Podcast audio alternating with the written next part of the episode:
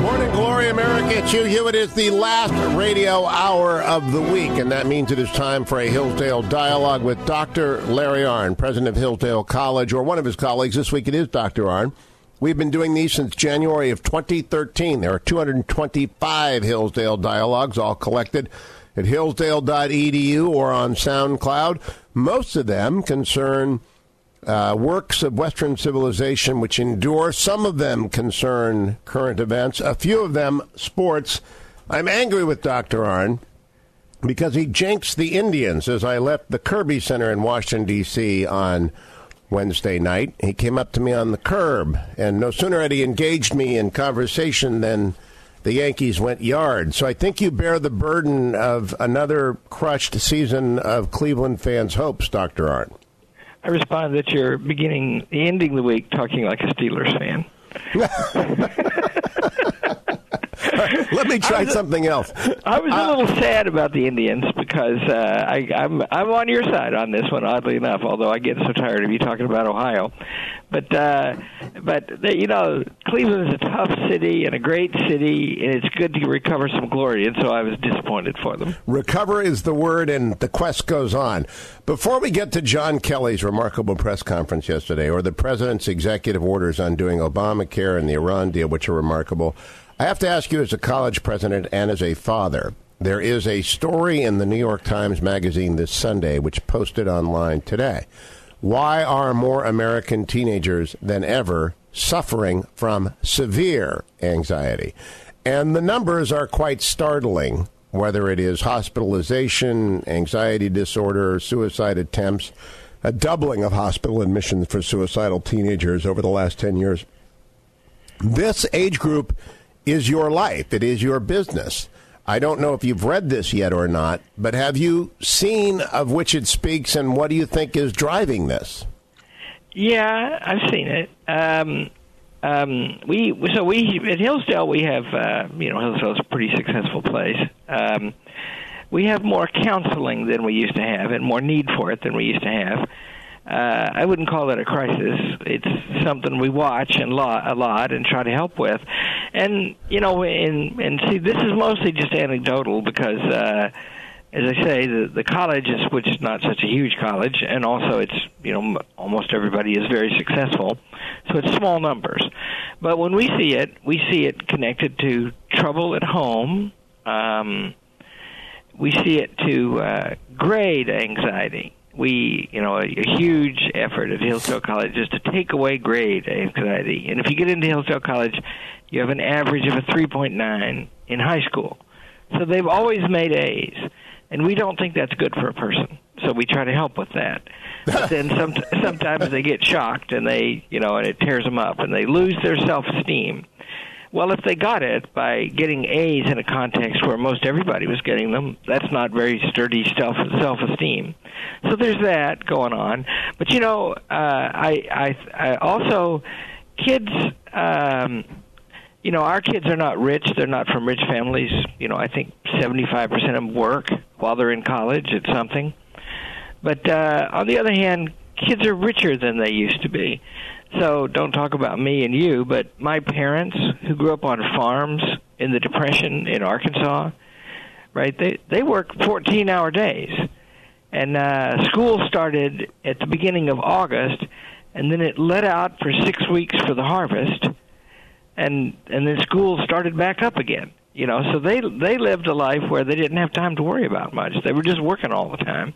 Oh, you know that, So that's absolutely true. Uh, my mom was a um, has told a story many times about depression era. You didn't get clothes, right? You didn't buy dresses, and my father started the day in the chicken coop because he was the youngest of three boys, and that was the worst job, and it went to the youngest of the boys. And so uh, there is that. I, I read in this article though, Jake, who's the star of the article on in a bad way. I worry if I fail a quiz, I'll get a bad grade in a class. I won't get into the college I want. I won't get a good job, and I'll be a total failure. It's college anxiety at the teenage level, Dr. Arnn, I think, that is driving some of these Oh uh, yeah. stories. Well, D- David Brooks wrote a insightful book. What was it called? It was after he wrote Bobos in Paradise. He wrote uh, a book about college students, and I read. I confess, I only read one chapter of the book. And uh, he, here's another thing, and I, I should have mentioned this because I noticed it because he first showed me to look out for it.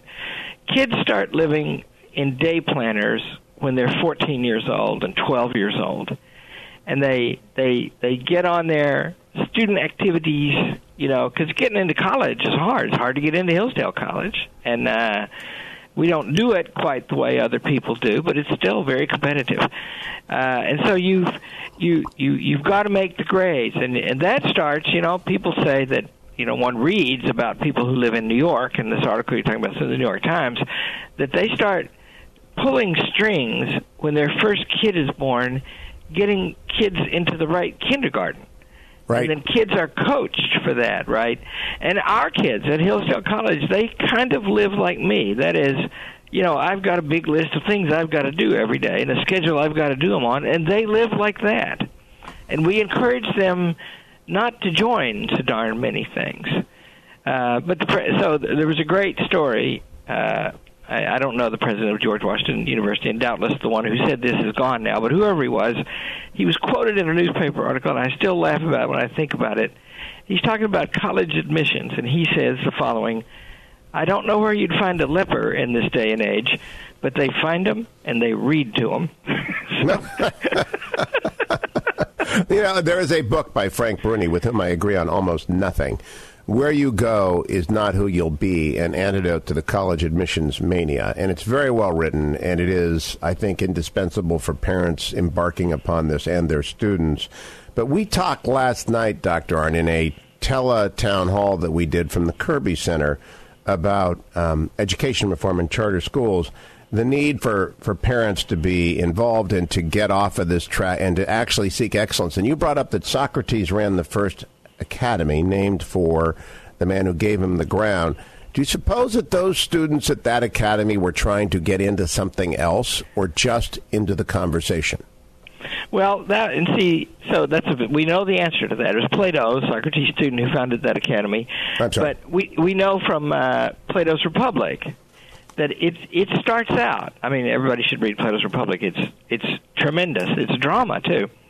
It starts out with a contest for the souls of two young men, Glaucon and Adeimantus, between two old men, Thrasymachus and Socrates. And Thrasymachus is a sophist. He wants to teach them to be powerful. And that's exactly opposite to the point you're making. You know, kids are into success today, right? And and that means mostly material success. And so Glaucon starts out with this powerful argument that justice is whatever the strongest person says it is. And of course, the conclusion you draw is get strong, and then whatever you do or want, you can call that justice. And Socrates destroys him.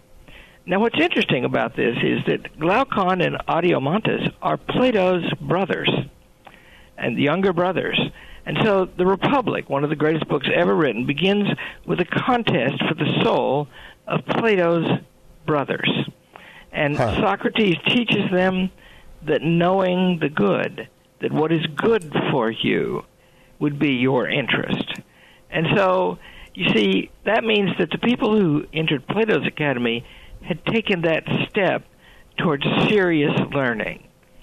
And a conclusion to draw for parents, by the way, thinking about sending their kids to college, is that you should actually make the judgment about two things that will hardly ever come up in the admissions process at most places. And one of those things is what will they study and learn? What specifically? And the second is what is the good of that for them and everyone else? And you know, having gone through choose. this, having gone through this three times, that's not what most parents do. That's no. that's just not. It's not what I did, and as I assisted three students through this, and successfully so. But but nevertheless, it's it's a combination of many things that you do. Probably uh, design. How do you help them achieve happiness, right, as yeah. opposed to goodness? And and that's a very difficult thing. And now students are internalizing that. We have a minute, Doctor, and then we'll come back to John Kelly. What's your advice to the students and the parents who are suffering from this anxiety? Tell them, uh, uh, my elder daughter, who wrote her doctoral thesis on Aristotle and now right, runs a charter school, used to say when she was a little girl, She'd kick her feet, sit on the bed and kick her feet and say, Why won't you let me to be happy? And I would say, You're too young to be happy. You first have to learn to be good. Tell them that. if they focus their souls on that, then they'll be aiming for something that is satisfying and they won't be frustrated. You're too young to be happy. Aim on focusing. Uh, aim to be good. Well said. We'll be back with Dr. Larry Arnn. One of the most amazing press conferences ever in the White House press room yesterday by General John Kelly, the White House Chief of Staff. We'll break it down after this. Stay tuned. Hey there, I'm Scott Bertram, and I'm the director of the Hillsdale College Podcast Network. This show and all the other shows on the network are listener supported. That means we hope for, we count on, frankly, we rely on the support of listeners like you to make our educational outreach possible. One of the best and most convenient ways to do so is joining the Liberty and Learning Society. That's our exclusive monthly giving group. And in this month of March, we are looking for 300 new members of the Liberty and Learning Society. When you join, you'll help defend liberty through education and you'll make shows like this one possible far into the future. All you have to do is visit hillsdale.edu slash monthly and complete the secure online donation form. If you need to pause or stop your gift at some point, no problem. Just call us. One of our friendly students or staff will help you. But today, will you be one of the 300 new members of the Liberty and Learning Society in March? Go to hillsdale.edu slash monthly to join the Liberty and Learning Society today. Help us bring these shows to you and other Americans at hillsdale.edu slash monthly. Welcome back, America. Hugh Hewitt, joined by Dr. Larry Arnn, president of Hillsdale College. All things Hillsdale collected at hillsdale.edu. All of our conversations going back to 2013, January thereof, at hugh4hillsdale.com or on SoundCloud. Dr. Arnn, John Kelly, General John Kelly, four star Marine Corps General, former Secretary of Homeland Security, now the White House Chief of Staff, gave an amazing press conference yesterday. Let me begin it uh, for you, and then let's comment on it for the rest of the hour. Cut number five. Well, good afternoon. Great to be here. Um, a couple of comments, I guess, and then open it up for Q and A. Um, I would have to tell you that uh, coming into the job as, as the chief of staff, uh, I had decided to not do too much with the press uh, until I got my feet on the ground and uh, figured out uh, uh, what base I was on on any given day. Prior to this, when I was at DHS and certainly as a Marine uh, general officer, interacted with the press a great deal.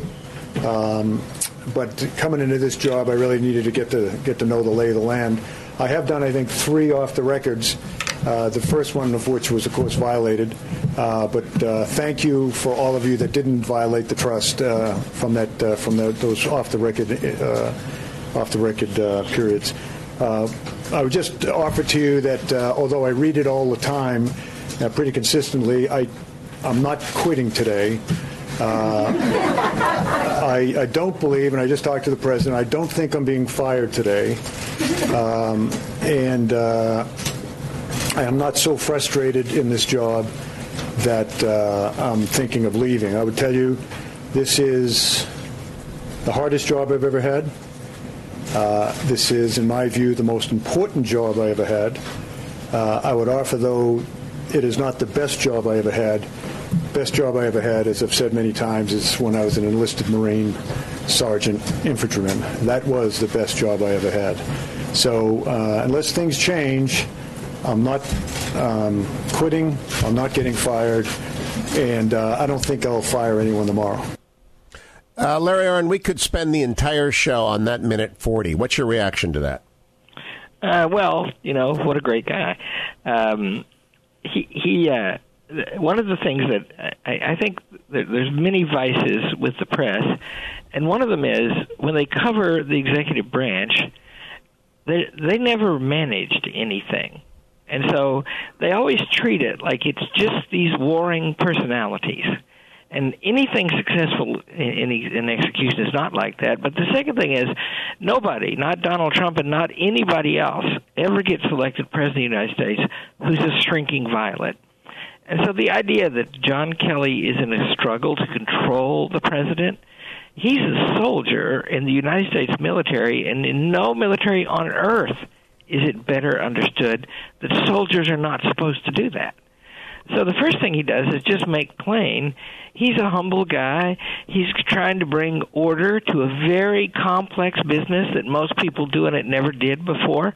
And it looks to me like he's succeeding, but isn't all that wonderfully normal and straight and really how it would have to be? And not only have journalists not managed anything, I'm not certain that many of them are well versed in the history. You and I were talking yesterday about the book by uh, Candice Millard, Destiny of the Republic, about James Garfield. At the 1880 convention, the Republican Party was split so badly between the so called stalwarts and the so called half breeds that fistfights were common. Uh, that, you know, Ulysses S. Grant was the candidate of one. Uh, there were three candidates on the other side. Garfield emerged as the consensus candidate. It, it, it makes today look like tag. Oh yeah, yeah, and and you know this the things that are going on there in the in the White House and in the Congress are very important things, and they're very divisive things. And so, a reasonable man, and John Kelly is such a man, he would look at all that and he'd be thinking not how do I get my way? How do we become successful? And you know, you heard that thing about the sergeant. Well, yes. people, people, you know, people should know. You know, I because I've been around the military a fair amount. I've never been in it, but um, uh, sergeants run the military. That is to say, they make it work, and and officers, if they're smart, depend on them. And you know, a Marine first sergeant, that's a you know that's a very certain kind of human being and very capable. And he, you know, he's a general now, but he remembers that fondly. Very fondly. And we'll come back and talk about the significance of that and his other comments when we return to the Hillsdale Dialogue. All of them collected at HughforHillsdale.com. All things Hillsdale, including your free subscription to the Speech Digest and Imprimis, available at hillsdale.edu. Welcome back, American Hugh Hewitt, joined by Dr. Larry Arnn president of Hillsdale College. We are talking about a press conference held at the White House yesterday by the White House Chief of Staff, uh, retired United States Marine Corps four star General uh, John Kelly. Let me play the second cut for you, Dr. Arnn. We'll come back to it. Cut number six. Are you frustrated? No, I'm not frustrated. This is really, really hard work uh, running the United States of America. I don't run it, uh, but I'm working for someone who is uh, dedicated to serving the country in the way that he's talked about for a number of years. Uh, there are incredible uh, challenges, you know, economic challenges, healthcare challenges, all of that, obviously international challenges that have to be dealt with. I, I don't mean any criticism to Mr. Trump's predecessors, but there was an awful lot of things that were, in my view, kicked down the road um, that came, have come home to roost pretty much right now that have to be dealt with.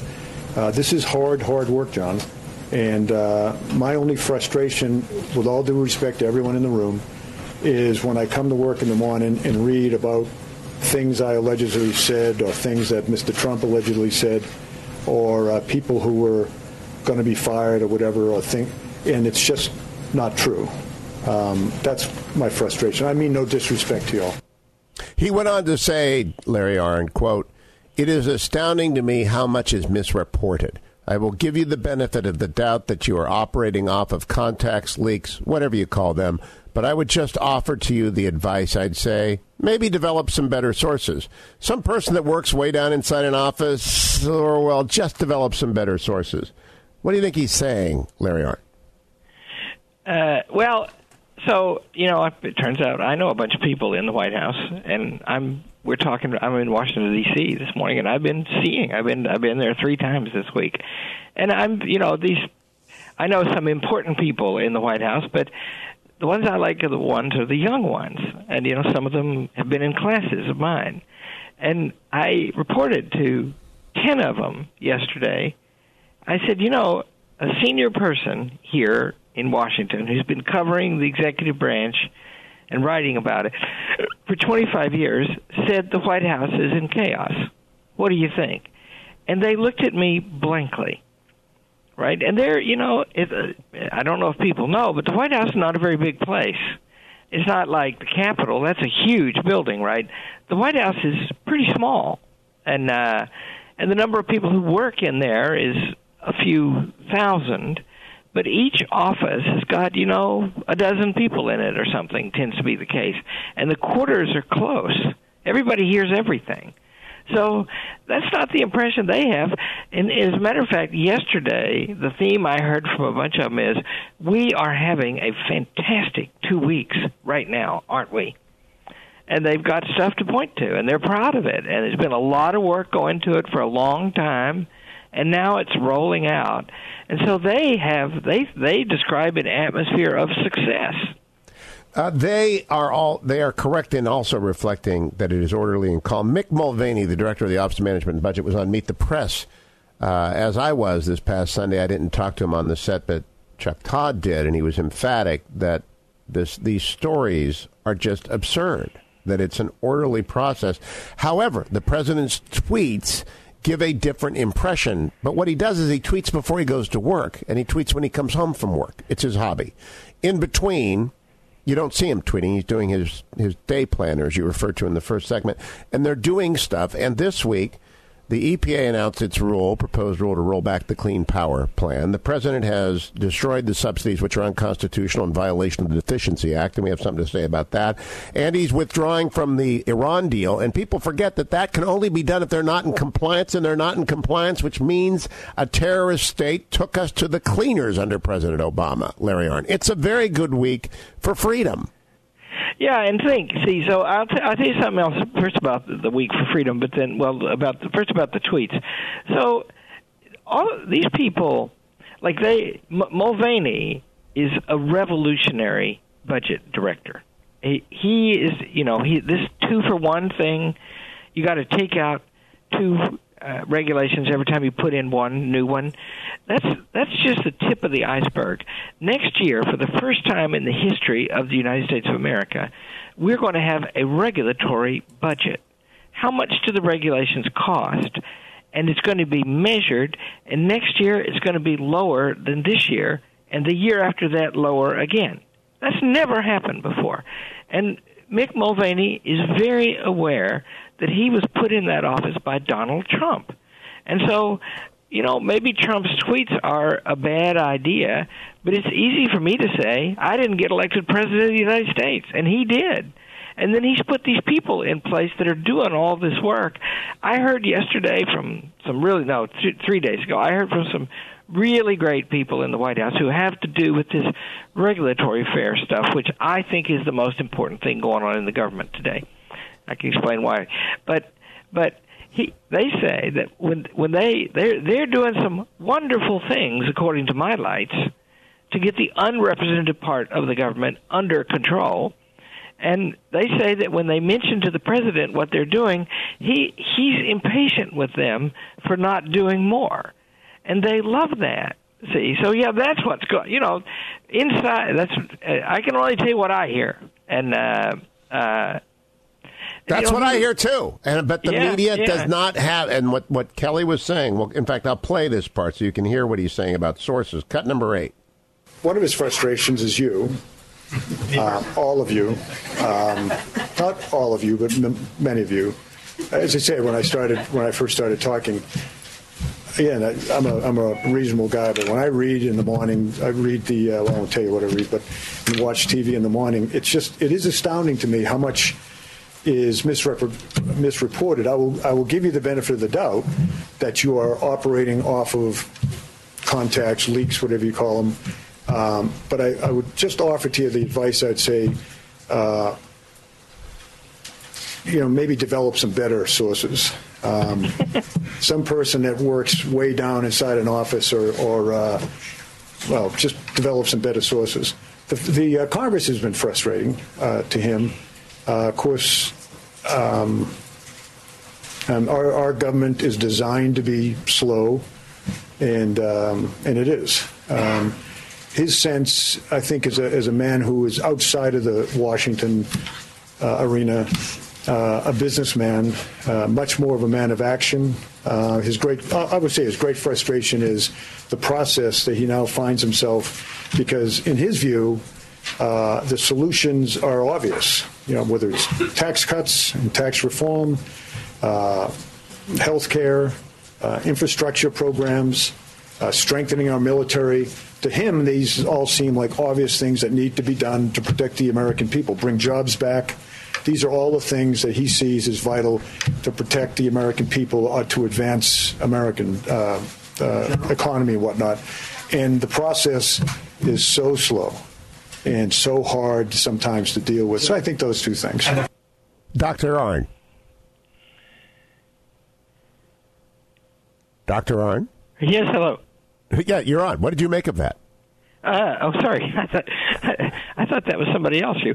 Uh, yeah, that's you know, it's it's a common sense thing. I mean, like I, you know, it, I, I've been thinking because I, you know, first of all, I have a job. I run a college and I teach in it, and uh, I'm here because it, we're doing some exciting things at the Kirby Center, and we're working on them this week.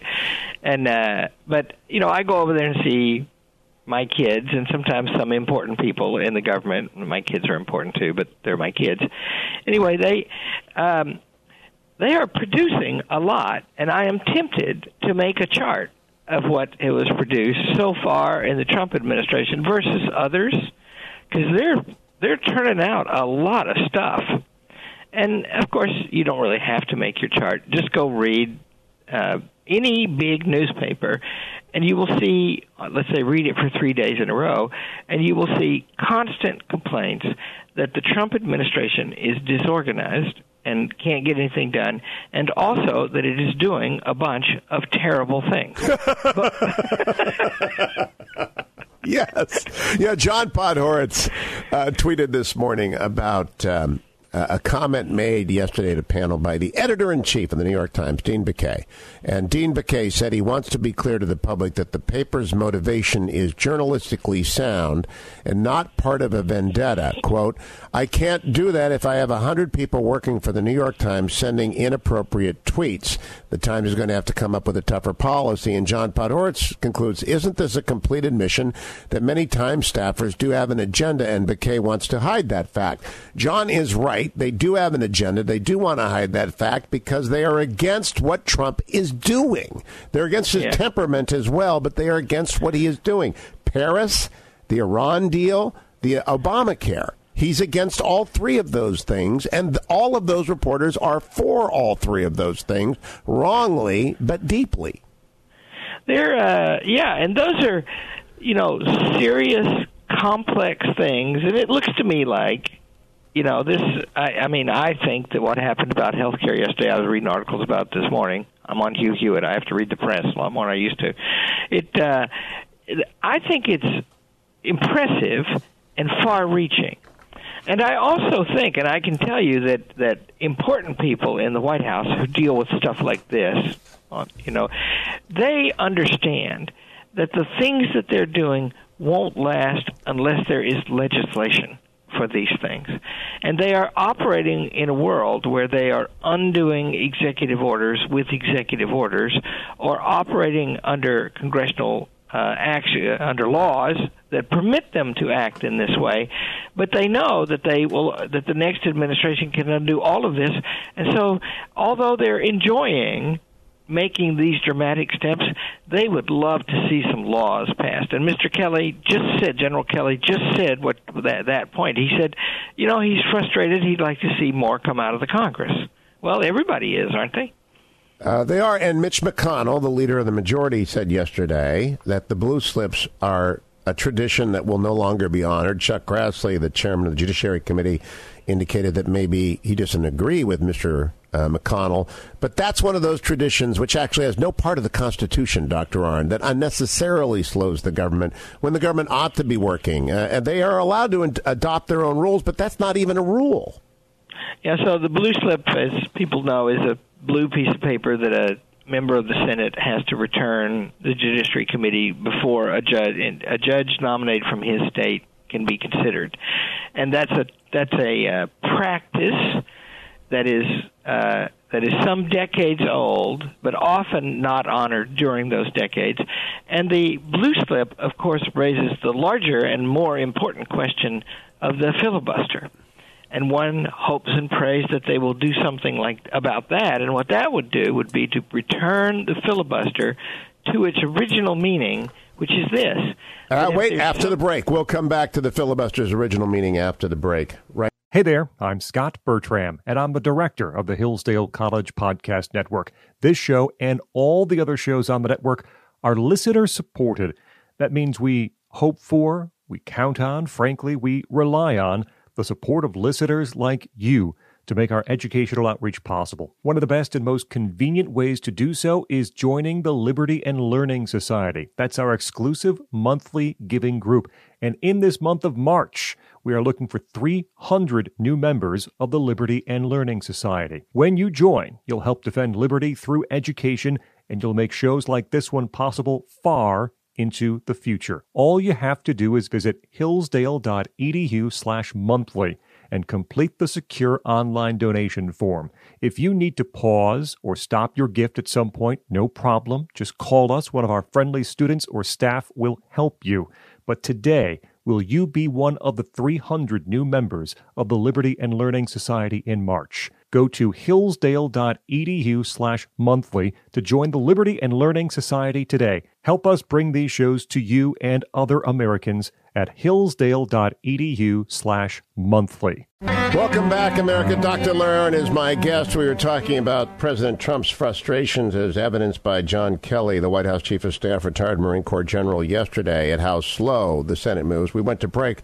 And Larry was saying the answer to that is to return the filibuster to its original approach, not to a blocking mechanism, but to the Roman Senate's idea of a filibuster. Dr. Arnn, you were about to explain.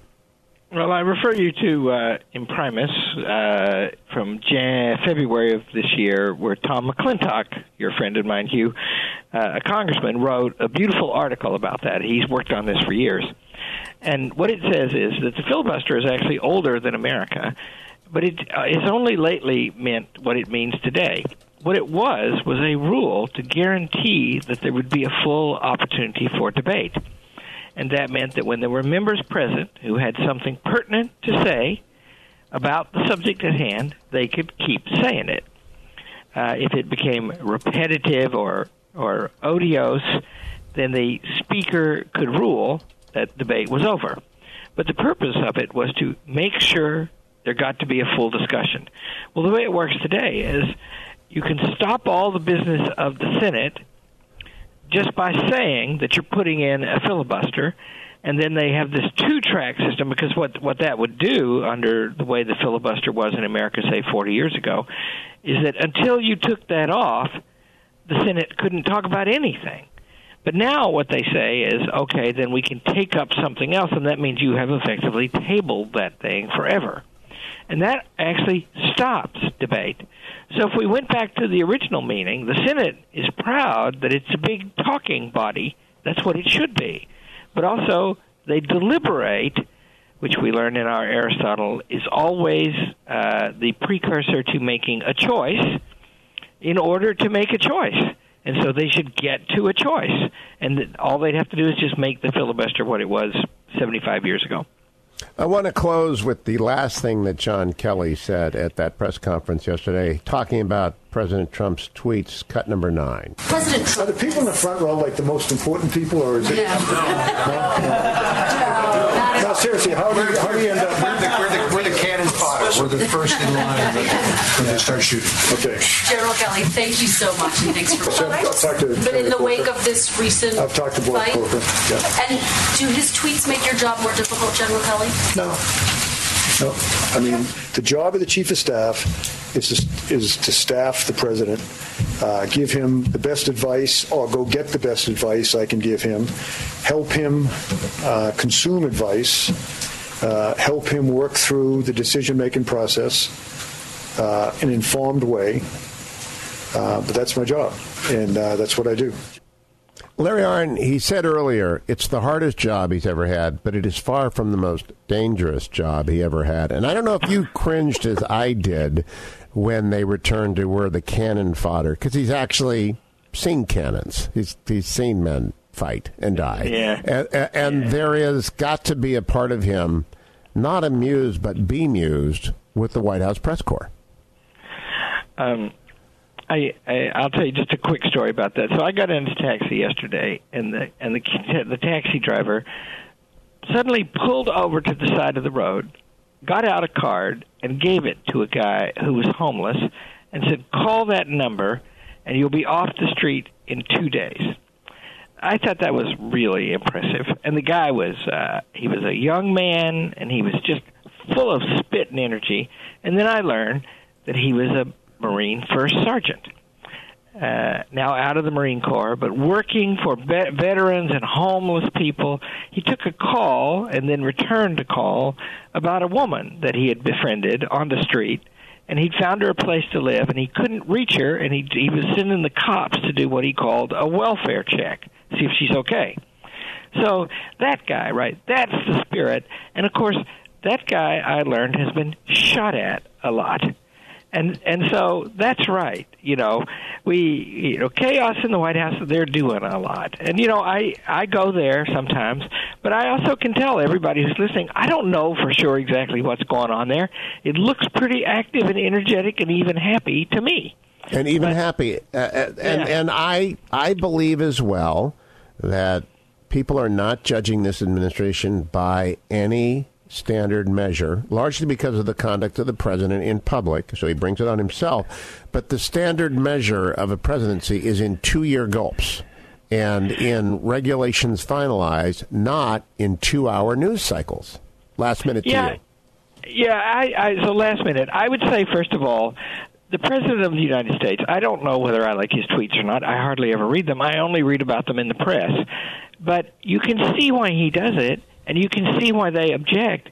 They want to be his only way to reach the people, right? And he's got he's found a way to talk to them all the time. It's certainly one of the one of the reasons he got elected president. And it's so one of the reasons he crushed the NFL. He crushed the NFL. He crushed them, isn't it? Isn't it wonderful, right? Yeah. Spoiled babies, you know, and they and he just took them down and you know they think they're America's darlings.